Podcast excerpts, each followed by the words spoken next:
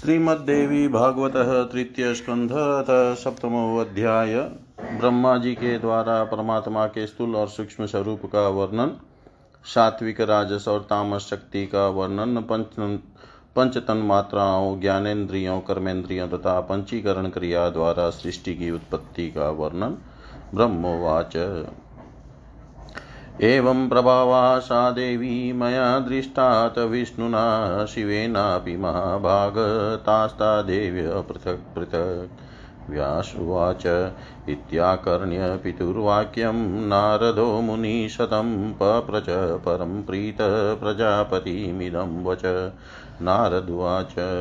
पुमानाद्योऽविनाशी यो निर्गुणोऽच्युतिरव्ययदृष्टचेवानुभूतश्च तद्वदस्व पितामह। त्रिगुणावीक्षिता शक्ति निर्गुणा कीदृशी पित, तस्याः स्वरूपं मे ब्रूहि पुरुषस्य च पद्मज।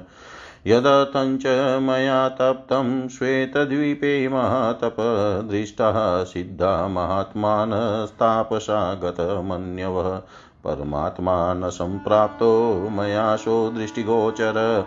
पुनः पुनस्तपस्तीव्रं कृतं तत्र प्रजापते। भवता सगुणाशक्तिदृष्टा तात मनोरमा। निर्गुणा निर्गुणश्चेव कीदृशौ तौ वदस्व मे। व्यासुवाच इति पृष्टः पिता तेन नारदेन प्रजापति उवाच वचनं तथ्यं स्मितपूर्वं पितामह। ब्रह्मोवाच। निर्गुणस्य मुनेरूपं न भवेद् दृष्टिगोचरं दृश्यञ्च नश्वरं यस्माद्रूपं दृश्यते कथम्। निर्गुणा दुर्गमा शक्ति, निर्गुणश्च तथा पुमान् ज्ञानगम्यो मुनीनां तु भावनीयो तथा पुनः। अनादिनिधनौ विद्धि, सदा प्रकृतिपुरुषो विश्वासेनाभिगम्यौ तौ नाविश्वासेन कैर्चित् चैतन्यं सर्वभूतेषु यतद्विधि परमात् चैतन्यं सर्वभूतेषु यतद्विधि परात्मकं तेज सर्वत्रगं नित्यं नानाभावेषु नारद। तञ्च ताञ्च महाभागव्यापकौ विधि सर्वगौ ताभ्यां विहीनं संसारे न किञ्चिद्वस्तु विद्यते।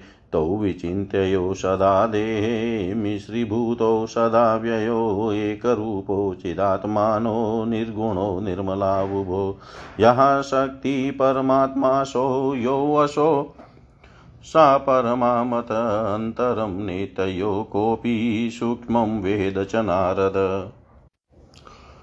अधीत्य सर्वशास्त्राणि वेदान् साङ्गाश्च नारद न जानाति तयो सूक्ष्मम् अन्तरं विरतिं विना अहङ्कारकृतं सर्वं विश्वं स्थावरजङ्गमं कथं तद्रहितं पुत्र भवेत् कल्पशतैरपि निर्गुणं सगुणः पुत्र कथं पश्यति चक्षुषा सगुणं च महाबुद्धे चेतसा संविचारय पीतेना चादिता जीव्या चक्षुश्च मुनिशतं कटुपितं विजानाति रसं रूपं न तत्तथा गुणैः समावृतचेत कथं जानाति निर्गुणम् अहङ्कारोद्भवं तच्च तद्विहीनं कथं भवेत्। यावन् गुणविच्छेदस्तावत् दर्शनं कुत तं पश्यति तदा यदहङ्कारवर्जित। नारदुवाच। स्वरूपं देवदेवेश त्रयाणामेव विस्तरात् गुणानां यत् स्वरूपोऽस्ति। ह्यहङ्कारस्त्रीरूपक सात्विको राजस् सात्विको राजश्चेव तामश्च तथा परविभेदेन स्वरूपाणि वदस्व पुरुषोत्तम। यज्ञात्वा विप्रमुच्येऽहं ज्ञानं तद्वद मे प्रभो गुणानां लक्षणान्येव विततानि विभागश। ब्रह्मोवाच। स्त्रियाणां शक्तयस्त्रीस्त त्रस्तदब्रवीमितवान् ज्ञानशक्तिः क्रियाशक्तिर्यथाशक्तिस्तथा परा। सात्विकस्य ज्ञानशक्तिराजस्य क्रियात्मिका द्रव्यशक्तिस्ता तामस्तयतिस्त्रश्च कथितास्तव, तेषां कार्याणि वक्ष्यामि, शृणु नारद तत्त्वत तामस्या द्रव्यशक्तेश्च शब्दस्पर्शसमुद्भव, रूपं रसश्च गन्धश्च तन्मात्रा निप्रचक्षते शब्देकगुणमाकाशं वायुस्पर्शगुणस्तथा सुरूपेकगुणोऽग्निश्च जलं रसगुणात्मकं पृथ्वी गन्धगुणा ज्ञेया सूक्ष्माण्येतानि नारद। दशेतानि मिलित्वा तु द्रव्यशक्तियुतानि वै तामसाङ्कारज स्यात् सर्गस्तदनुवृत्तिक। राजस्याश्च क्रियाशक्तेरुत्पन्नानि शृणुष्व मे श्रोतं त्वग्रसनाचक्षुघ्राणं चैव च पञ्चमम्। ज्ञानेन्द्रियाणि चेतानि तथा कर्मेन्द्रियाणि च वाक्पाणिपादपायुश्च गूयान्तानि न पञ्च वै प्राणोऽपानश्च व्यानश्च समानोदानवायव पञ्चदश मिलित्वेव राजससर्गमुच्यते साधनानि किलेतानि क्रियाशक्तिमयानि च, उपादानं किलेतेषां चिदनुवृत्तिरुच्यते। ज्ञानशक्तिसमायुक्ता सात्विका च समुद्भवा, दिशो वायुश्च सूर्यश्च वरुणश्चाश्विनावपि ज्ञानेन्द्रियाणां पञ्चानां पञ्चाधिष्ठात्रिदेवता चन्द्रो ब्रह्मा तथा रुद्रक्षेत्रज्ञश्च चतुर्थक इत्यन्तः करणाख्यस्य बुधयादेश्चादिदेवतं चत्वार्येव तथा प्रोक्ता किलाधिष्ठात्रिदेवता मनसा सचेतानि नूनं पञ्चदशेव तु सात्विकस्य तु सर्गोऽयं सात्विकाख्यप्रकीर्तित स्थूलसूक्ष्मादिभेदेन द्वे रूपे परमात्मन ज्ञानरूपं निराकारं निदानं तत्प्रचक्षते साधकस्य तु ध्यानादो स्थूलरूपं प्रचक्षते। शरीरं सूक्ष्ममेवेदं पुरुषस्य प्रकीर्तितम् मम चैव शरीरं वे सूत्रमित्यभिधीयते। स्थूलं शरीरं वक्ष्यामि भ्रमणपरमात्मन। शृणु नारदयतनेन यच्छ्रुत्वा विप्रमुच्यते। तन्मात्राणि पुरोक्तानि भूतसूक्ष्माणि वे पञ्चीकृत्य तु तान्येव पञ्चभूतसमुद्भव पञ्चीकरणभेदोऽयं शृणु संवदत किल। प्रथमं रसतन्मात्रामुपादाय मनस्यपि कल्पये च तथा तद्वै यथा भवति चोदकम्। शिष्टानां चैव भूतानां मनसान् कृत्वा पृथक् पृथक् उदके मिश्रये चाशान् कृतैरसमये तत तदा भूतविभागे च चैतन्ये च प्रकाशिते चैतन्यस्य प्रवेशातु तदाहमिति संशय प्रतीयमाने तेनेव विशेष नाभिमानत आदिनारायणो देवो भगवानिति चोच्यते। घनीभूते यत भूतानां विभागे स्पष्टतां गते वृद्धिं प्राप्य गुणैश्चेतम् एकैक गुणवृद्धित। आकाशस्य गुणश्चेक शब्द एव न चापर शब्दस्पर्शो च वायोश्च द्वौ गुणो परिकीर्तितो।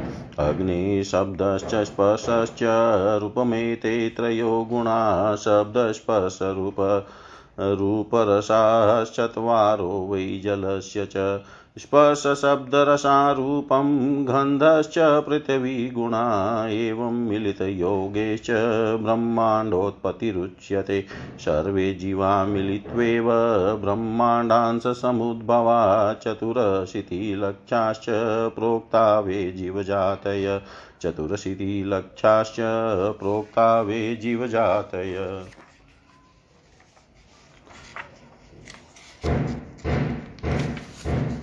ब्रह्मा जी बोले, हे महाभाग नारद, मैंने विष्णु तथा शंकर ने इस प्रकार के प्रभाव वाली उन देवी को तथा अन्य सभी देवियों को पृथक पृथक देखा।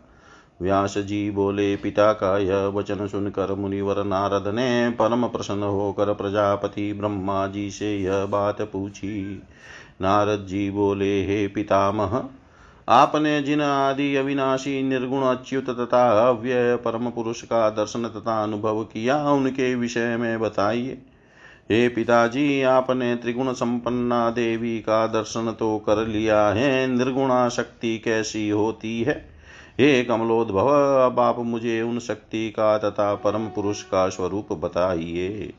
जिनके लिए मैंने श्वेत द्वीप में महान तपश्चर्या की और क्रोध शून्य सिद्ध पुरुषों, महात्माओं तथा तपस्वियों के दर्शन किए, वे परमात्मा मुझे दृष्टि गोचर नहीं हुए। हे प्रजापते, इसके बाद भी उनके दर्शनार्थ मैंने वहाँ बार बार घोर तपस्या की। हे तात, आपने मनोरमा सगुणा शक्ति का दर्शन किया है। आप मुझे बताइए कि निर्गुणा शक्ति और निर्गुण परमात्मा कैसे हैं? व्यास जी बोले, नारद जी ने अपने पिता प्रजापति ब्रह्मा से ऐसा पूछा। तब उन पितामह ने मुस्कुराते हुए रहस्यपूर्ण वचन कहा। ब्रह्मा जी बोले, हे मुने, निर्गुण तत्व का रूप दृष्टि गोचर नहीं हो सकता, क्योंकि जो दिखाई पड़ता है वह तो नाशवान होता है। जो रूप रहित है वह दृष्टि गोचर कैसे हो सकता है? निर्गुणा शक्ति को जान पाना अत्यंत दुरूह है।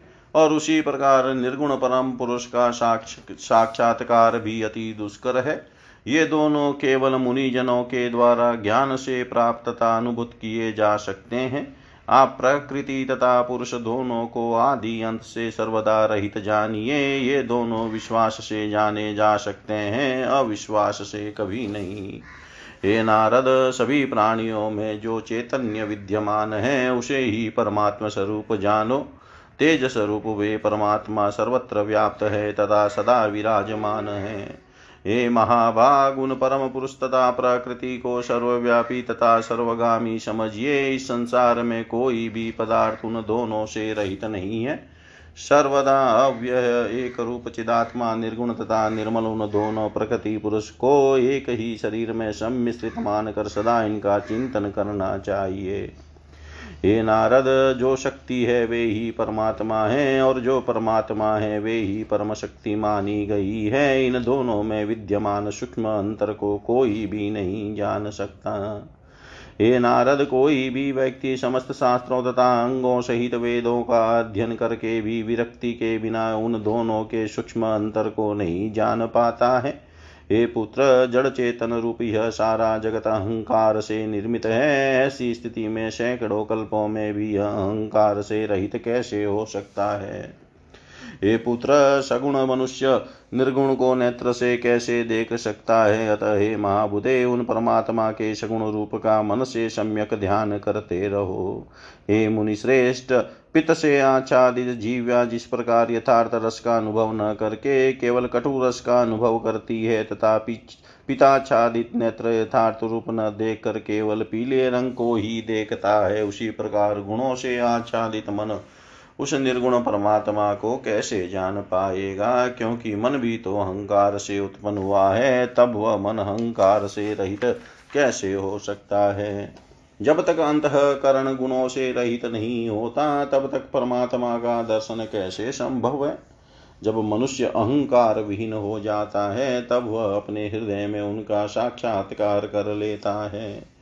नारद जी बोले, हे देव देवेश तीनों गुणों का जो स्वरूप है, उसका विस्तार पूर्वक विवेचन कीजिए और त्रिगुणात्मक अहंकार के स्वरूप का भी वर्णन कीजिए।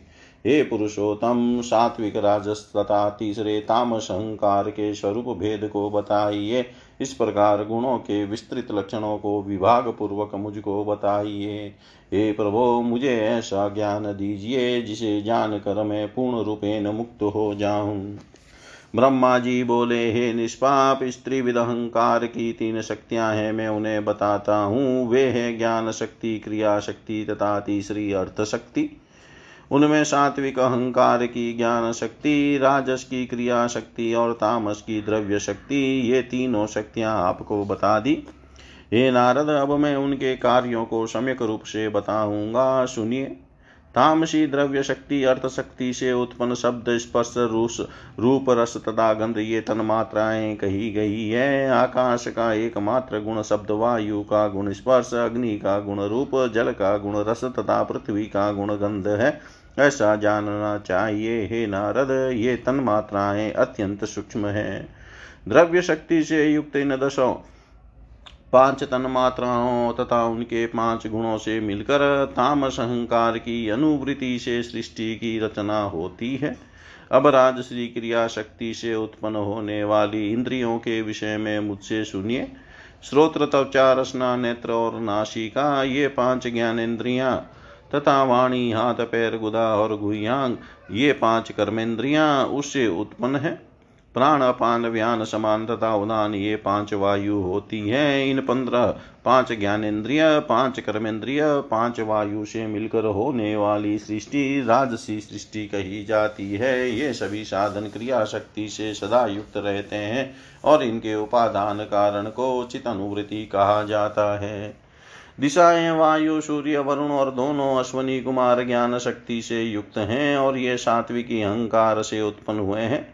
पाँचों ज्ञानेन्द्रियों के ही के ही, के ये ही पाँच अधिष्ठात्री देवता हैं। इस प्रकार बुद्धि आदि अंतकरण चतुष्टय के चंद्रमा, ब्रह्मा, रुद्र तथा क्षेत्रज्ञ ये अधिदेव हैं। ये चारों अधिष्ठात्री देवता कहे गए हैं। मन सहित ये सब पंद्रह होते हैं। यह सात्विक अहंकार की सृष्टि है और सात्विक की सृष्टि कही गई है। स्थूल और सूक्ष्म भेद से परमात्मा के दो रूप होते हैं। उनमें ज्ञान रूप, निराकार स्वरूप सबका कारण कहा गया है। साधक के ध्यान आदि कार्यों के लिए परमात्मा के स्थूल रूप की उपासना कही गई है। यह उस परम पुरुष का सूक्ष्म शरीर ही बताया गया है। मेरा यह शरीर सूत्र संज्ञक है। अब मैं उस पर ब्रह्म परमात्मा के स्थूल विराट स्वरूप का वर्णन करूँगा। हे नारद, आप उसे सुने, जिसे सावधानी से सुनकर मनुष्य मुक्त हो जाता है। इससे पहले मैंने गंध रस रूप, स्पर्श और शब्द इन पंच तन मात्राओं तथा पृथ्वी, जल, अग्नि, वायु और आकाश इन सूक्ष्म पंच महाभूतों का वर्णन विस्तार से कर दिया है। उन्हें उन्हीं पाँचों को मिलाकर पंचीकरण की क्रिया से परमात्मा ने पंचभूतमय देह की सृष्टि की है। अब मैं पंचीकरण का भेद बता रहा हूँ। ध्यान देकर सुनिए। सबसे पहले रस रूप तन्मात्रा का मन में निश्चय करके जिस स्थूल रूप में जल होता है, वैसी ही उसकी दो अंशों में भावना करे। उसी प्रकार अवशिष्ट चार भूतों के भी दो दो भाग करके उसमें आधे भाग को पृथक कर ले, शेष आधे अंश को चार प्रकार से अलग करके आधे भाग से रहित उन अंशों में मिला दे। रस तन मात्रा को आधे भाग जल में मिलाकर अवशिष्ट भूत तन मात्रा के आधे को चारों भागों में मिश्रित कर दे। ऐसा करने से जब रस में स्थूल जल हो जाए, तब अन्य चार भूतों के पंचीकरण का विभाग करे। उन पंचीकृत पंचभूतों में अधिष्ठाना ता के कारण उनके प्रतिबिंब रूप से जब चैतन्य प्रविष्ट हो जाता है, तब उस पंचभूतात्मक शरीर में हम भाव रूप संशय उत्पन्न हो जाता है। वह संशय स्पष्ट रूप से जब भाषित होने लगता है, तब उस स्थूल शरीर में देहाभिमान के साथ चैतन्य जागृत होने लगता है। वही दिव्य चैतन्य आदि नारायण, भगवान, परमात्मा आदि नामों से पुकारा जाता है। इस प्रकार पंचीकरण से सभी भूतों का विभाग स्पष्ट हो जाने पर आकाश आदि सभी पंचभूत पूर्वोक्त तन्मात्राओं के कारण अपने अपने विशेष गुणों से वृद्धि को प्राप्त होते हैं और एक एक गुण की वृद्धि से एक एक भूत उत्पन्न हो जाता है।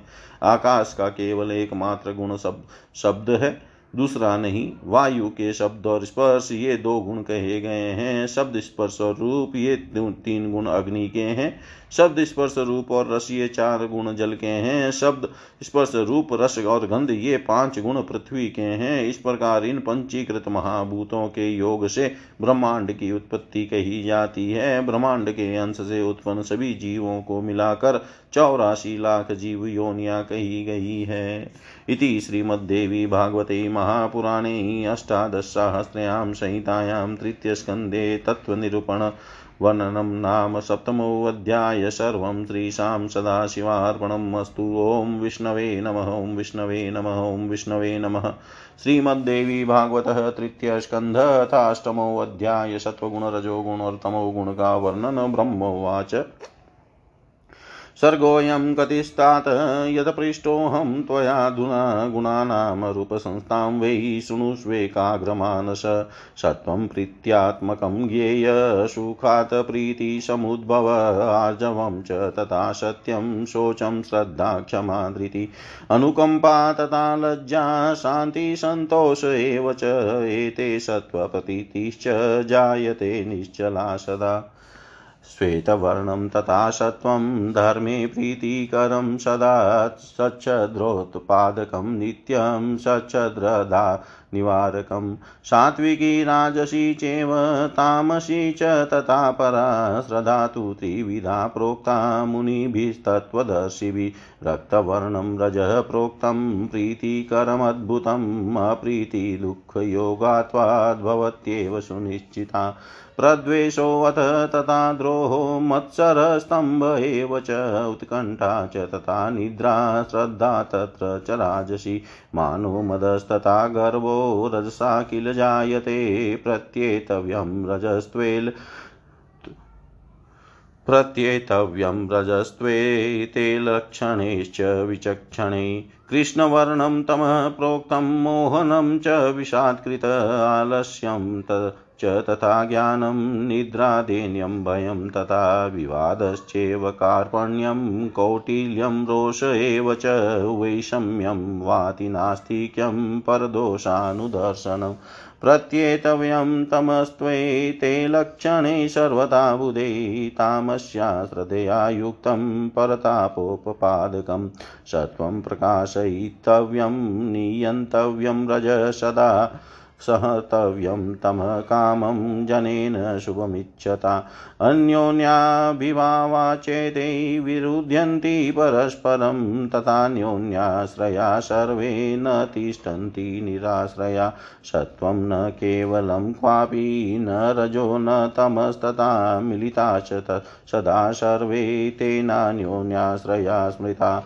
अन्योन्या मिथुना चैव विस्तारं कथयाम्यहं। शृणु नारद यज्ञात्वा मुच्यते भवबन्धनात्। सन्देहोऽत्र न कर्तव्यो ज्ञातवेत्युक्तं मया वच ज्ञातं तदनुभूतं यत् परिज्ञातं फले सति। श्रवणादर्शना चैव सपद्येव महामते संस्कारानुभवा चैव परिज्ञातं न जायते। श्रुतं तीर्थं पवित्रं च श्रद्धोत्पन्ना च राजसी, निर्गतस्तत्र तीर्थे वे द्रष्टुं चैव यथा श्रुतं। स्नातस्तत्र कृतं कृत्यं, दत्तं दानं च राजसं, स्थितस्तत्र कियत्कालं रजोगुणसमावृत। रागद्वेषान् निर्मुक्त काम क्रोधसमावृतः पुनरेव गृहं प्राप्तो यथा पूर्वं तथा स्थितः। श्रुतं न, श्रुतं च नानुभूतं वै तेन तीर्थं मुनीश्वर, न प्राप्तं च फलं यस्मात् श्रुतं विधि नारद निष्पाप त्वं फलं विधितीर्थस्य मुनिशतं क्रीशे फलं यथा लोके निष्पन्नानस्य भक्षणं। पापदेहविकारायै कामक्रोधादय परे लोभो मोस्तथा तृष्णा द्वेषो रागस्तथा मद। असूयेष्या क्षमा शान्ति पापन्येतानि नारद। न निर्गतानि देहातु तावत् पापयुतो नर। कृते तीर्थे यदेतानि देहान् निर्गतानि चेत् निष्फलश्रम एवेककर्षकस्य यथा तथा। श्रमेणापीडितं क्षेत्रं क्लिष्टा भूमिषु दुर्घटा उक्तं बीजं मार्दं च हितावृत्तिरुदाहृता अहोरात्रं परिक्लिष्टो रक्षणार्थं फलोत्सुककाले सुप्तस्तु। हेमन्ते वने व्याघ्रादिभिः वृषं। भक्षितं शलभैः सर्वं निराशश्च कृतः पुनः तदवतीर्थशरं पुत्र कष्टदो न फलप्रद सत्वं समुत्कटं जातं, प्रवृद्धं शास्त्रदर्शनात् वैराग्यं तत्फलं जातं तामसाथेषु नारद। प्रशय्याभिभवत्येव तद्रजस्तमसि उभे रजः समुत्कटं जातं प्रवृतं लोभयोगत। ततः तत् ततः तथाभिभवत्येव तमसत्त्वे तथा उभे तमस्तथोत्कटं भूत्वा प्रवृद्धं मोहयोगत। तत् तत्सत्त्वरजसी चोभे सङ्गम्याभिभवत्यपि विस्तरं कथयाम्यद्य यथाभिभवतीति वै यदा सत्त्वं प्रवृद्धं वै मतिधर्मे स्थिता तदा न चिन्तयति बाह्यार्थं रजस्तम रजस्तमः समुद्भवम्। अर्थसत्त्वसमुद्भूतं गृह्णाति च न चान्यथा नायासकृतं चार्थं धर्मं यज्ञं च वाञ्छति। सात्विकेष्वेव भोगेषु कामं वै कुरुते तदा राजसेषु न मोक्षार्थं तामसेषु पुनः कृत पुनः कुत एवं जित्वा रज पूर्वं ततश्च तमसो जय। सत्वं च केवलं पुत्र तदा भवति निर्मलम्। यदा रज प्रवृद्धं वै त्यक्त्वा धर्मान् सनातनानन्यथा कुरुते धर्मात् श्रद्धां प्राप्य तु राजसीम् राजसादर्थसंवृद्धिस्तदा भोगस्तु राजस सत्वं विनिर्गतं तेन तमश्चापि निग्रह। यदा तमो विवृद्धं स्यादुत्कटं सम्बभूवः, तदा वेदेन विश्वासो धर्मशास्त्रे तथैव च श्रद्धां च तामसीं प्राप्य करोति च धनात्ययं द्रोहं सर्वत्र कुरुतेन शान्तिमधिगच्छति जित्वा सत्त्वं रजश्चैव क्रोधनो दुर्मतिषट वर्तते कामचारेण भावेषु विततेषु च।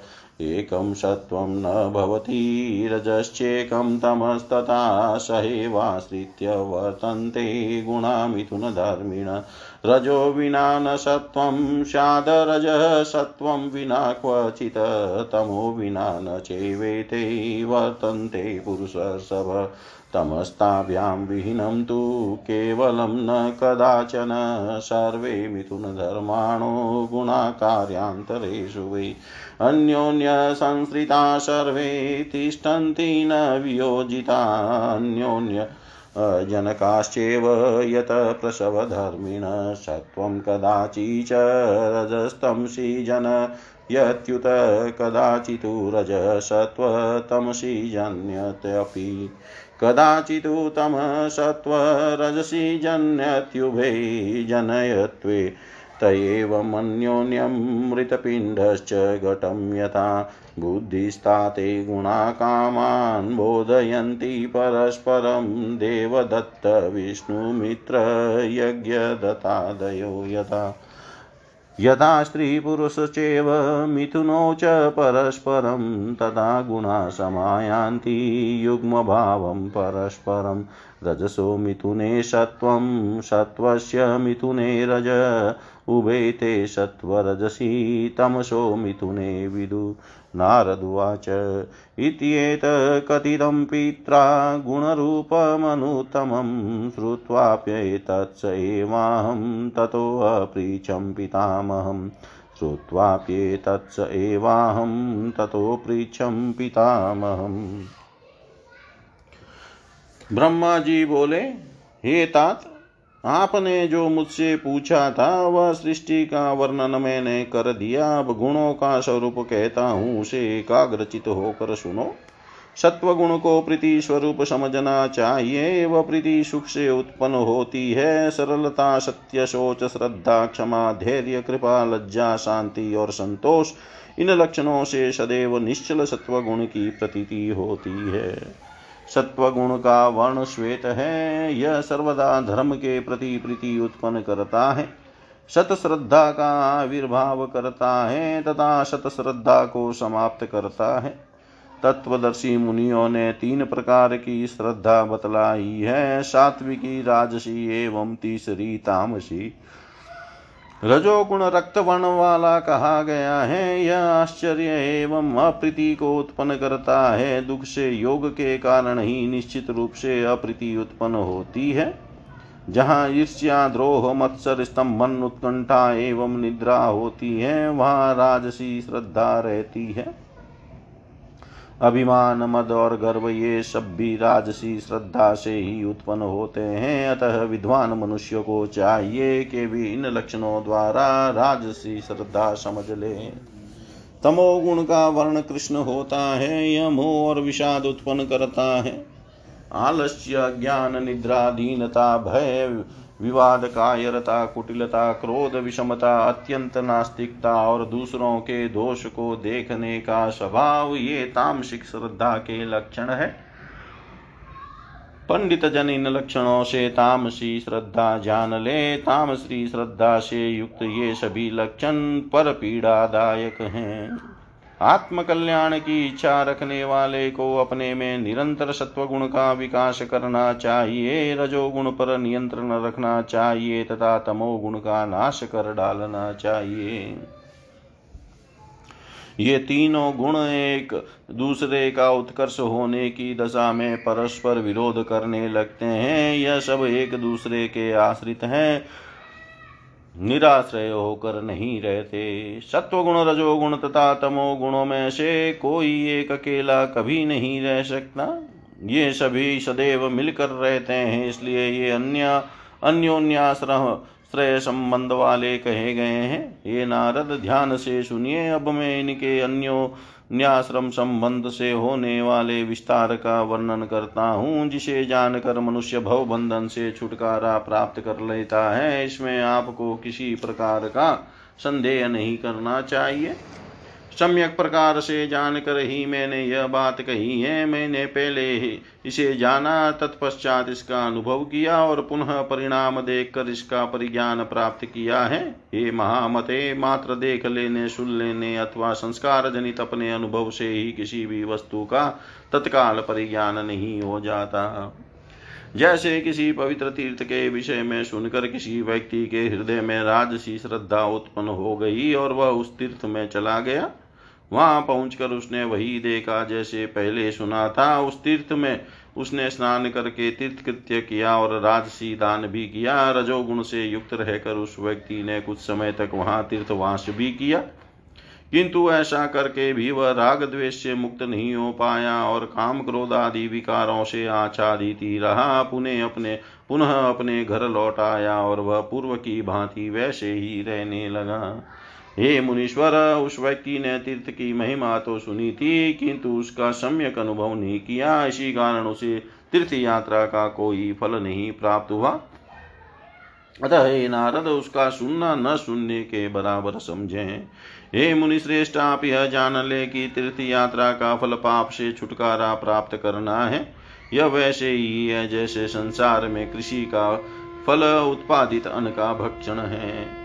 जो काम क्रोध, लोभ, मोह, तृष्णा देश राग, मद पर दोष दर्शन, ईर्ष्या, सहनशीलता का अभाव और असंत, अशांति आदि है, वे पाप में शरीर के विकार हैं नारद। जब तक ये पाप शरीर से नहीं निकलते, तब तक मनुष्य पापी ही रहता है। तीर्थ यात्रा करने पर भी यदि ये पाप देह से नहीं निकले तो तीर्थाटन करने का वह परिश्रम उसी प्रकार व्यर्थ है, जैसे किसी किसान का उस किसान ने परिश्रम पूर्वक खेत को खोदा, अत्यंत कठोर भूमि को जोता, उसमें महँगा बीज बोया और अन्य आवश्यक कार्य किए, तथा फल प्राप्ति की इच्छा से उसकी रक्षा के लिए दिन रात अनेक कष्ट सहे, किंतु फल लगने का समय हेमंत काल आने पर वह सो गया, जिससे व्याघ्र आदि वन्य जंतुओं तथा टीडियों ने उस फ़सल को खा लिया और अंत में वह किसान सर्वथा निराश हो गया।